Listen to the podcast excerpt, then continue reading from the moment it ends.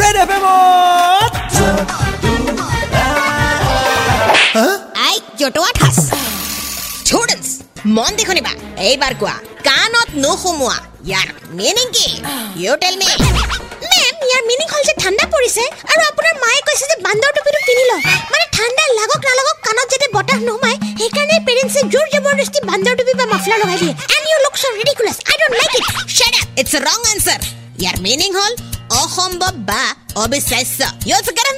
तो आजकल स्टूडेंट है जो तो अथास जानक बा ना जानक किंतु स्कूल और नाम नंबर वन हो बोई लगी बो हाँ?